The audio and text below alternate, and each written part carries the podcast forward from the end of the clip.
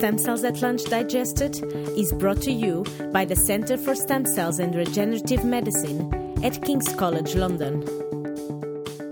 Hello, this is Stem Cells at Lunch, and my name is Ieva. I'm a PhD student here at the Center for Stem Cells and Regenerative Medicine. And today I'm talking to James Briscoe, a professor at the Crick Institute. Uh, so, hi, James. Hi. Hi. So, yeah, I was just wondering if you could kind of describe in lay terms what is the, the really the scientific question that has been driving your research so far. So, I'm I'm really a developmental biologist. So, I, I'm really fascinated by understanding how embryos develop before birth. So, how tissues are constructed in embryos, how you make the different types of cells which comprise a tissue, how those are organized and begin to function in a coherent way. So these are really fundamental questions about how multicellular animals, multicellular organisms more generally, uh, are, generated, are, are produced. Yes, I understand that your focus is more on the on the neural side, right, on the brain and the spinal cord. So how come spinal cord and are they very different from the brain? Would you say that the findings in spinal cord can easily translate into the brain? Yes, uh, yes, I would. So we've really focused over the last 20 years or more on understanding the embryonic development of the spinal cord. So, as you said, the spinal cord is part of the vertebrate central nervous system. It's continuous with the brain. And actually, the way it's organized is very similar to the rest of the brain, but it's simpler. So, it's easier to understand. And it's also more experimentally accessible. So, it's easier to dissect, it's easier to look at the spinal cord than other regions of the brain. But the things that we learn in the spinal cord are also relevant to other regions of the brain. So we can look at general principles as well as the specifics of the spinal cord. But it's not, I would say the spinal cord is interesting in its own right, of course. It contains the, the neurons and nerve cells that allow us to coordinate our, our movement. So it allows us to move muscles to respond to our environment. And it's also where a lot of our sensory information first enters the central nervous system. So sensory uh, nerves, so sensory neurons in the periphery, so uh, touch, heat, pain in your skin, all of that information first comes into your spinal cord, and that information is processed in your spinal cord before you become conscious of it, before it's sent up into the brain uh, for further uh, processing. So it's an interesting part of the nervous system in its own right, but it also serves as a, a model where we can learn some general principles, principles about the rest of the nervous system and indeed about other tissues as well. Yeah, so it seems as important as the brain, if not less. Absolutely.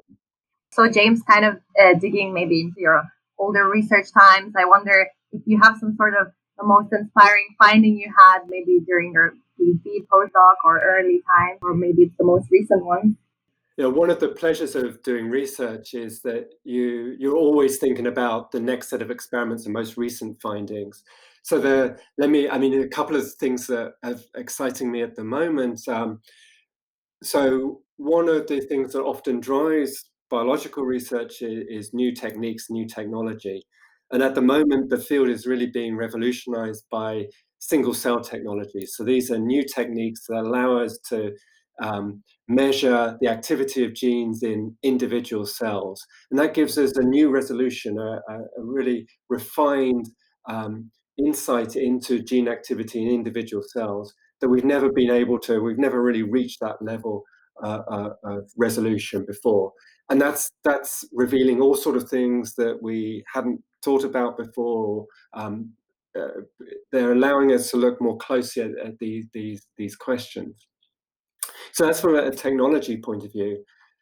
From sort of a, a more sort of intellectual, conceptual side, one of the things that's fascinate, fascinating me at the moment is understanding where time comes from in, in development. So if you think about the embryonic development of, of any species, so whether it's human or mouse or um, uh, any any animal, it takes a certain period of time. So, you know, so mouse development from conception to birth takes 20 days, so 19 days, 20 days on average. Whereas, of course, a human development pregnancy takes nine months. And indeed, even if we only look at the same period of time that's equivalent between mouse and human, it takes about 60 days in human, whereas only 20 days in mouse.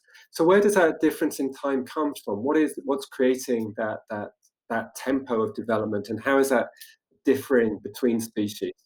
So that at the moment is one of the questions that's really fascinating me. I don't have answers to it yet, but we're certainly trying to to understand that that better.